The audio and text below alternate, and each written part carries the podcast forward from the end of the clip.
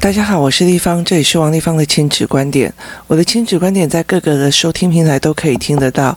如果你有任何的意见，可以在粉丝专业跟我呃询问，或者是说呃可以加入我的王丽芳的 赖社群，王丽芳的亲子观点赖社群哦，然后跟大家一起讨论哦。基本上我觉得呃。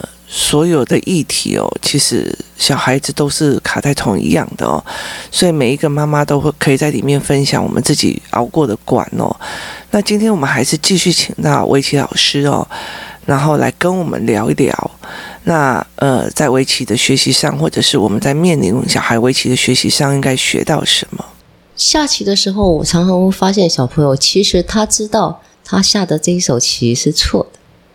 他也知道这手棋对他来说未来没有什么帮助，但是有时候呢，不晓得为什么他们就是就会去下进去。对，特别不能下的地方，他们就一定会下进去。我觉得这是这是墨菲定律。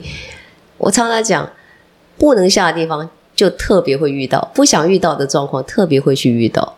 那你不希望他们这样下，可他们偏偏就会就会，他也知道小孩 就是那个手痒，就是改不过来。对，哎。不要去下这个位置，可他直觉，他反应就是会下在那个不 OK 的地方。对，这个就是像像我儿子也是啊，你越叫他不要再上课捣蛋，他也是上课捣蛋啊。嗯，其实他不觉得他是上课捣蛋，他只是忍不住。对，他忍不住，他要对你的教学有所反应。他现在状况就是这样啊，他有所反应，那困扰在哪里呢？并不是我们不能反应。我觉得说，我会有时候我私底下跟他讲，我们下课我们再好好讨论。他很难忍住话，对，我没有办法说在这短短的这个上课的时间去反应他的。为什么呢？他就像乒乓球一样，我打过去，他打回来，我接住了，打回去，他要他要打打回来，这没完没了。他的反应太多了，对，这局域与时，我不能对你十项我都要去解释那。压缩了别人学习的时间，所以对老师来说，困扰在这里，并不是说他提出的问题是对我来说困扰，或者他讲话成为困扰。我就困扰是，我要让他学会忍住，把我把你对我的反应，我我挪到下课或我们在下棋的时间，我再来给你反应。对，对他忍不住、啊、说，嗯，我用前三年教他怎么说话，再要用一辈子教他怎么闭嘴。就是，是，呃，可是其实，呃，反应真的是非常非常快啊。我这个就是我们的矛盾吧。我们常常希望小孩子聪明一点，哎，反应快一点。太快的时候，我们又招架不住；然后反应太慢呢，我有遇到过那种在班上讲了笑话，讲了很多东西，大家懂不懂？完全没有人反应，大家就看着你。你知道那种没有回应的感觉哦。真的是很痛苦哎，就是你们懂了吗？来，我我找一个同学举手来来，加一个我儿子就应该会觉得，妈叫就是叫一个同学上来回答，没人举手，对，没人举手，然后讲笑话他们也不太笑，我都不晓得为什么怎么会变成这样。但班上可是为什么呢？老师坐在后面，他们老师办公桌就在后面，他在后面改作业，所以小朋友几乎不敢有太不敢有太多的反应出来，因为怕老师。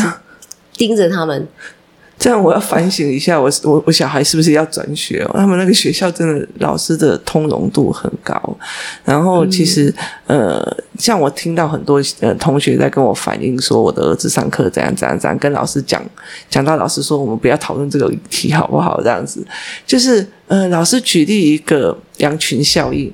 然后他就跟他讲说：“那你为什么不要用鲶鱼效应来讲这句？就是羊群里面有个头，他会带领头这样。嗯嗯、他说：‘你为什么对领头羊啊？’然后就说：‘你为什么不要用鲶鱼效应？就是你中间又放一个竞争者，让他们变得很厉害这样。’然后老师就卡在那边，就说：‘我们现在不要谈论这个议题。’他说：‘你不是要谈心理学吗？小学三年级哦。’说：‘那对别的小孩来讲，你就是个笨蛋，因为你讲了一些我听不懂的话。’问题是，他这个这个效应，这些效应，他是从哪边学来的呢？他就是有一次看到一本那个什么心理学漫画，嗯，然后他就是把整本看完，啊，然后他就觉得非常非常有趣，所以他常常就会在，例如妈，你今天在讲的是什么效应？嗯、你在想什么效应？这样子。如果是问那个老师，我会问他说：“你这些东西从哪边学来的呢？”他就是一本书，然后一本书，我就请他把那本书带来，我们在班上，请你。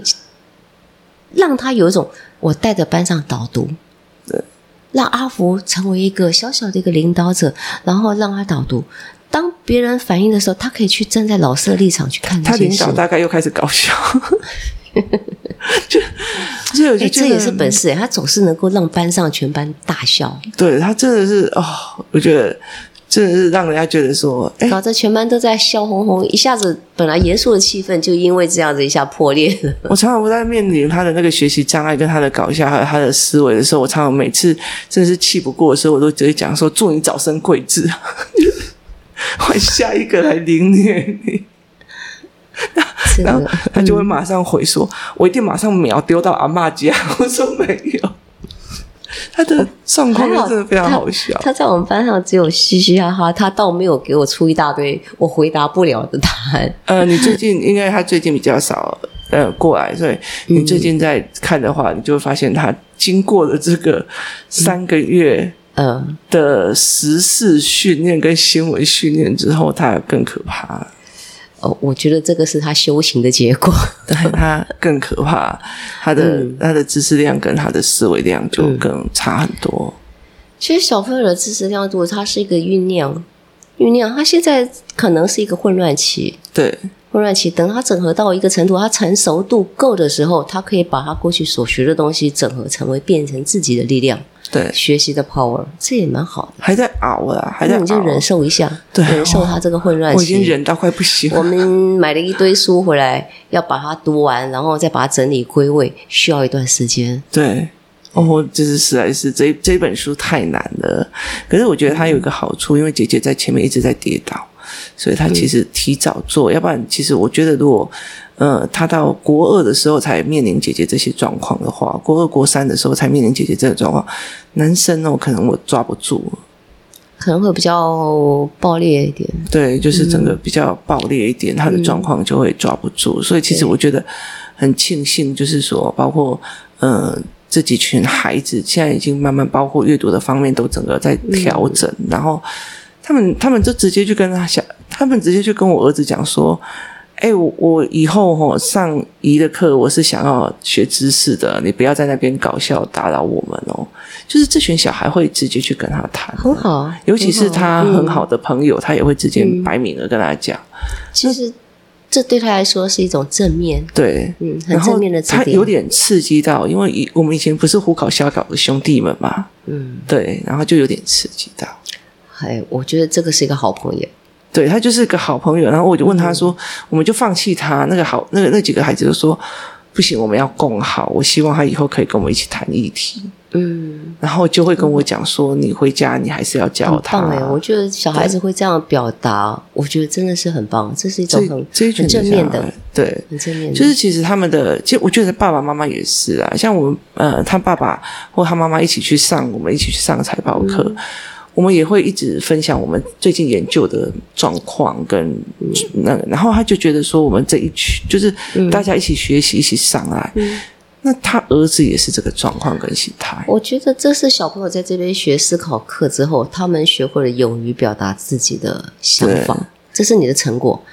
因为我在班上看到的小朋友，在其他教室里面看到的小朋友，大部分他们都会很含蓄，甚至不好意思直告诉人家。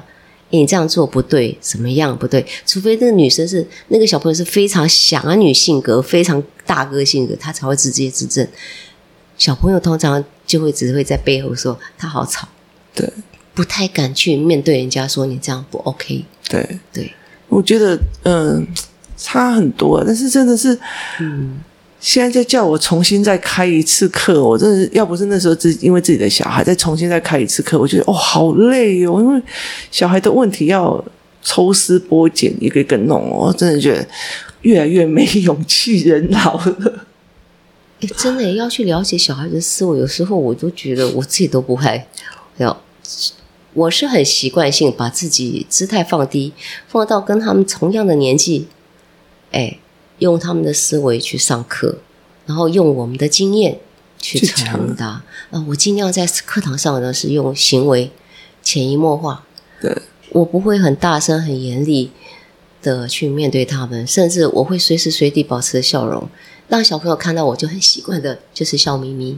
因为我觉得笑容是一种传达。对，他看到我笑，他会跟着我笑，那整个课堂上就会产生一种友好的效应。你小朋友随时随地脸上保持笑容，小孩子慢慢慢慢气质的潜移默化，他会改善。然后我们上课讲话的语气跟态度，我觉得这是一种教养的传递。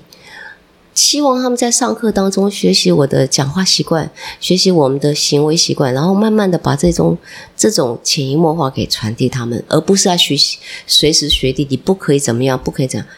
我通常叫他们不可以怎么样，他们就会怎么样，他们就一定怎么样。我小时候这样，我妈跟我讲，千万不可以拿这个叉子去插。电哦，绝对不可以哦！他不讲还好，一讲我就插了，然后就电得哭了，大哭，凄惨无比。昨天我女儿，昨天我女儿在看一个影片的时候，看到一个那个有一个人在问说，呃，有一个呃人发讯息问他的物理老师说，老师，请问一下，若把尿尿尿在那个插头上，然后他会不会被电死？然后就老师就说：“你等一下，我查看看。”然后就已读不回两年这样子。然后，然后我就想说，老师应该自己也被电死了。嗯、然后我们就在讲这件事情的时候，我女儿就忽然非常警觉的说：“会不会弟弟也学啊？”因为他跟着我们一起笑，你知道吗？就是你会担心他真的去做。对，其实不要去。我不会叫小朋友去传，我不会去传输那一种。诶，我们举个例哈，父母常会说啊，小心不要把杯子打翻，不要怎么样。其实说不要就一定会，一定会。不要打破什么，不要去跳那个沙发，他们就一定会。为什么？你告诉他这个沙发可以跳，对。诶，你告诉他这个杯子会打翻，他已经有心理说说啊，早晚会打翻。诶，他已经开始打针了。所以呢，就很简单，就是。跟他讲，杯子和饮料杯不要放在桌上。对，哎，为什么？思考一下，想想看，自己想想看，你想想看，他会有什么样的结果？对，让他自己去设想。那怎么样最好呢？自己决定。小朋友他会找到方法的，不用告诉他。其实他就是一觉，就是呃，有自觉，其实比什么都重要。对。可是我觉得太多大人直接指导。对，我们有太多的技术指导，告诉他们应该怎么做。对，有时候跟小朋友讲，这个杯子在桌上会不会影响到你？有时候不会，万一他会，你们想想看，这杯子在桌上会怎么样？他们就开始讲，会会打翻啊，他会怎么样？就开始想了很多。OK，那我们现在该怎么做？拿开，对，让他们自己决定我要拿开，而不是我要你拿开，对是你决定要拿开，我同意，我非常赞成你这样做。我通常会用这种方式让小朋友去决定他们要干嘛。对，对，像我不会告诉小朋友作弊是不好的，我会告诉他们说，这个人不念书，你帮他写字；他不喜欢吃的东西，你帮他吃；他不喜欢吃的菜，你帮他吃。结果你吃的又又高又壮，你书呢念了一次又一次，帮他写的功课一次又一次，你念得很好，你是他的好朋友吗？不是。那他有没有学习呢？他又瘦又小，然后呢，书又念不好。你是他好朋友，你是在帮他吗？不是。他这个我们有一种说法叫作弊。对。那另外一种说法就是你在害他，你在害这个人，用长时间的在害他，身体长得不好，来再让他功课不好。真的好朋友是要拉他，要鼓励他把不该吃的东西吃下去。他没有学习的东西，跟你一块学习。我我们之前有一个议题叫养套杀。哎，对。对对，就是，嗯、呃，其实，呃，就是像我女儿最近她在问说什么嫡子啊、庶子，就是、嗯、呃，大某一件啊，跟谁某一件啊，对对对对对。嗯、然后我就跟她讲说，通常就是，她就说第一个老婆生的就是嫡子嘛，嗯，对，就是正妻才能叫嫡嘛，没错。然后我就说，嗯、那如果正，她问我说，如果正妻死了以后，她说应该会有人再变成另外一个正妻，她说那。呃，第二个正妻生的孩子还是嫡子嘛？我说对。嗯、他说那他前面那一个呢？前面那个生下来留下来的小孩是什么？嗯、我说那也是嫡子啊。嗯。可是问题同样是嫡子都有继承权，嗯，对不对？嗯。那你会怎么处理？嗯，对啊，对不对？所以其实很多的时候，大部分的人都会非常善待前面的小孩，就是很多的我们说的捧杀，捧杀，对，对就是。嗯，你难过，我就温柔的同理你；你不想读书，我就说好，读书真的是太压迫人了。我们就去玩吧，我们就要体验。然后后来，呃，你想要什么，我就大量的支持你。然后，可是自己的自己亲生儿子哦，嗯，严厉的教养，严厉的，你把他才，你要他才，你不搞他才，你要西矿嘛呀。可是等到他们共同长到十八岁的时候，嗯，继承权会给谁？其实很明白。嗯，对对，就是那个有长进的儿子跟没长进。他把那个前妻的儿子养成纨绔子弟，他得到了一个美名啊！我善待前妻的儿子。嗯，对。对所以就叫捧杀，捧杀。可是他们小孩都会觉得说，哦，我妈就偏心我，嗯，对不对？嗯嗯、那他觉得，哎，我就很开心，我要多少钱就有多少钱，我妈就会给我。你你虽然是你是亲生的，但是你是后面的，你没有继承权，因为我是、嗯、等于是呃宗族有定的。所以其实在这整个过程里面。呃，其实会非常有趣啊，就是说所谓的捧杀这件事情，后来到最后，嗯、呃，很多的父母没有办法去理解他到底现在是同理还是在捧杀。对对，嗯、那我们认为我们在同理这个孩子，安慰这个孩子。像我昨天我儿子犯的错，我就直接问他做错事的人是谁，他会认为我为什么不站在他那一边呢？他。那我就问他说做错事的是谁？他说是他。那我就说老师有没有做错？他说老师没做错。然后我就说你觉得我站在哪一边？他觉得我站在老师那一边，不是站在他那边。我说不是哦。今天如果你做错事，我不告诉你，嗯嗯，我才是在害你。对。可是他很难理解，对，他觉得你没有跟他一起骂老师这件事情就是错的。很多人啊会。有时候会遇到说，我小孩子有些过过错，有些行为不妥或怎么样，他们很焦虑。其实我觉得，你看得到自己小孩子有问题，那才不是问题。对，看不到的都好可怕，对，对不对？最怕的是那一种，他功课不错，可是他的思考跟他的行为，其实已经慢慢在偏离，已经不是符合我们说的。诶，温良恭俭让，哎，那个属于正直善良，他变成一个非常自我的中心。我只要把功课念好，其他跟我无关。对，然后这就很可怕了。甚至他会想要去陷害别人。他，你看不到他错误的背后，为什么呢？你看到他功课好，大家都说他是一个优等生。对，可是看不到他自私、无情、冷漠，甚至看不到他。他不融于社会，他只他只专注在功课上，他不兼容这个社会，所以他把自己边缘化。而且他专注在功课上的原因，并不是在喜欢知识，而在于赢人家，就碾压别人这个状况。其实有时候他是因为没有办法融入，他只能好好念书，只能在念书而已，他根本没有办法融入到。群体里，他也不晓得怎么跟他处。其实我觉得很危险的一件事情，在于是资优生的父母，他们很容易在于是，呃，要维护他这个儿子的形象，所以不管别人跟他讲说你的小孩，呃，出了什么的阴险的状况，因为他们其实会做的很细微，他就会跟你讲，你不可以这样看我的小孩，他没有这样的心思，就他为了要维护那种人设，我觉得，我觉得如果是我的话，我是。不猜测他的父母是怎么样想法，但是我觉得身为父母呢，自己要去正视。对，你自己要问自己，你对你的儿子真的没有疑虑吗？对，完全没有疑虑。OK，那我们接受，因为你是他妈。对，但是如果有疑虑的话，千万不要好面子而去隐藏事实，要勇敢的把你儿子谈问题掀开。为什么呢？我们是为了他未来。可是像我这样子，我在经营团体，是团体的话，就是其实我我就会真的是切割。为什么？因为我不能让别的孩子在这边受害。嗯、对，如果你妈妈不面对，然后你的孩子已经会就是用手段攻击了，你是大手大脚伤人干嘛？那些都是小事，那小手段的时候，我就会呃直接切割。为什么？因为就我我很想请教的地方，就是你怎么样去辨识说这个是他手段，而不是他直觉的？像有的小朋友就是就是直觉反应，就是动手动脚，有的是直觉反应，但怎么样去鉴定说他是？哎，小孩很厉害，小孩会摄取。哎，然后例如说，我看过小孩拿那个刀，嗯，去戳着别人另外一个小孩的下巴，这样。其实他其实是背对着他妈妈，所以即使他有一种就是拿着那个玩具刀去戳着别人的小孩的下巴，说笑什么笑，有什么好笑的？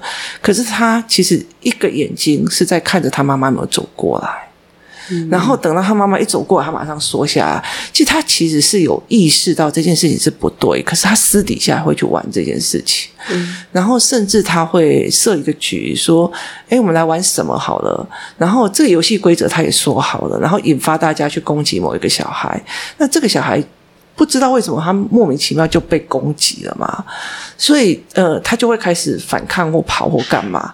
那他一反抗的时候，就说他打我。就是他其实是有步骤的，他不是下意识的背诵。有没有人去了解这个小男生为什么要这样做呢？那么试着去了解，嗯，他这样做的背后原因是什么呢？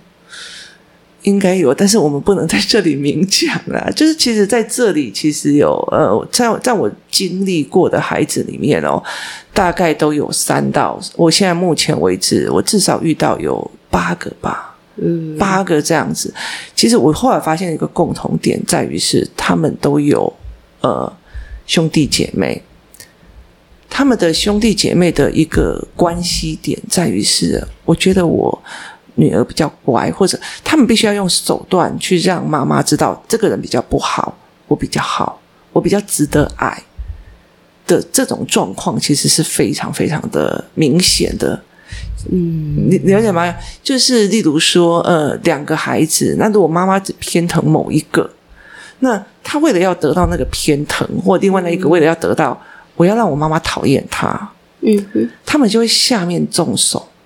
嗯、其实我呃遇过蛮多，有点那种小女孩有没有？她会在坐计程车的时候去捏她弟弟的大腿，然后弟弟他大腿，弟弟一气嘛，就直接扒他，有没有？弟弟打我，就是他其实为的在就是告诉我的妈妈说，你看妹妹很差，弟弟很差。再有一个小孩，在在也有一个小孩，他曾经呃很大剌剌的，很得意的，他就是温文儒雅、资优生，非常好的孩子。然后他就跟他讲：“我现在终于知道了，怎么偷偷把我妹妹惹哭，让我妈妈烦到很厌恶这个孩子。”其实我觉得小时候这个小时候的行为有时候不能等同长大。我小时候也是跟我哥两个也是打打闹闹，那打到不行。我妈也是都是，哎，我二哥是被揍到很惨，也是很偏心。可是长大之后，我发现反而我们俩感情特别好。没有打打闹闹是一回事，嗯，设局是一回事，设局真的就是另外一回事。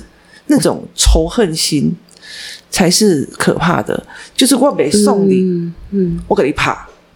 我比较少去注意到小孩子会有这个方面的，蛮多的。其实我觉得不是，毕竟我我不是专家，不会去专注到这一点。嗯，因为再加上其实有很多孩子，他们就是也是就是提取放下嘛，所以就是上课就走，上课就走，他们比较没有那种长时间的相处，所以其实是很难。那他有些小孩很知道，我妈妈要的就是功课，要的就是表面的乖，所以他们其实是不敢，他就只会私底下去做。可是这样子的孩子，其实我觉得那个心里的仇恨是有的。那呃，所以我后来会觉得，大部分都是呃。家里面的双子关系，都会怎么做呢？嗯、呃，遇到这样子的小孩，通常因为他们其实表面功夫做得很好嘛，嗯、其实到最后你会了解一件事情：这些小孩其实都不能碰，然后我只能断舍离。为什么？因为他会影响到别的孩子，他会去动别人的孩子。例如说，今天你某个妈妈称赞的另外一个孩子，嗯、他就会去玩他了。就是他会去玩他，然后甚至会去欺负那个相对弱势。我我们这里面不是有一个很像男生的女孩嘛？嗯、那个就是会常常被拿刀子在那边刮脖子的那个。说你你后来为了要让这个孩子用下去。那因为他大部分妈妈没有亲眼看到嘛，嗯、那甚至就算讲了，他们也很反击，就是会反弹。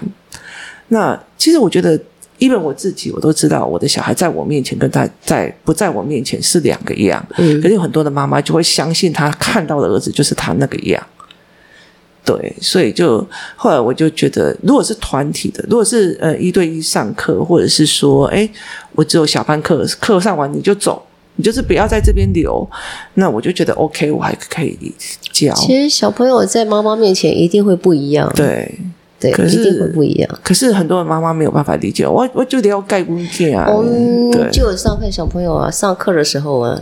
哎，一见面就像天使一样，老师好想你哦，好久不见了。对，然后上课的时候依然故我，像没两三分钟之后他就变成魔鬼了，在班上大大闹，真是搞得全班快崩溃了。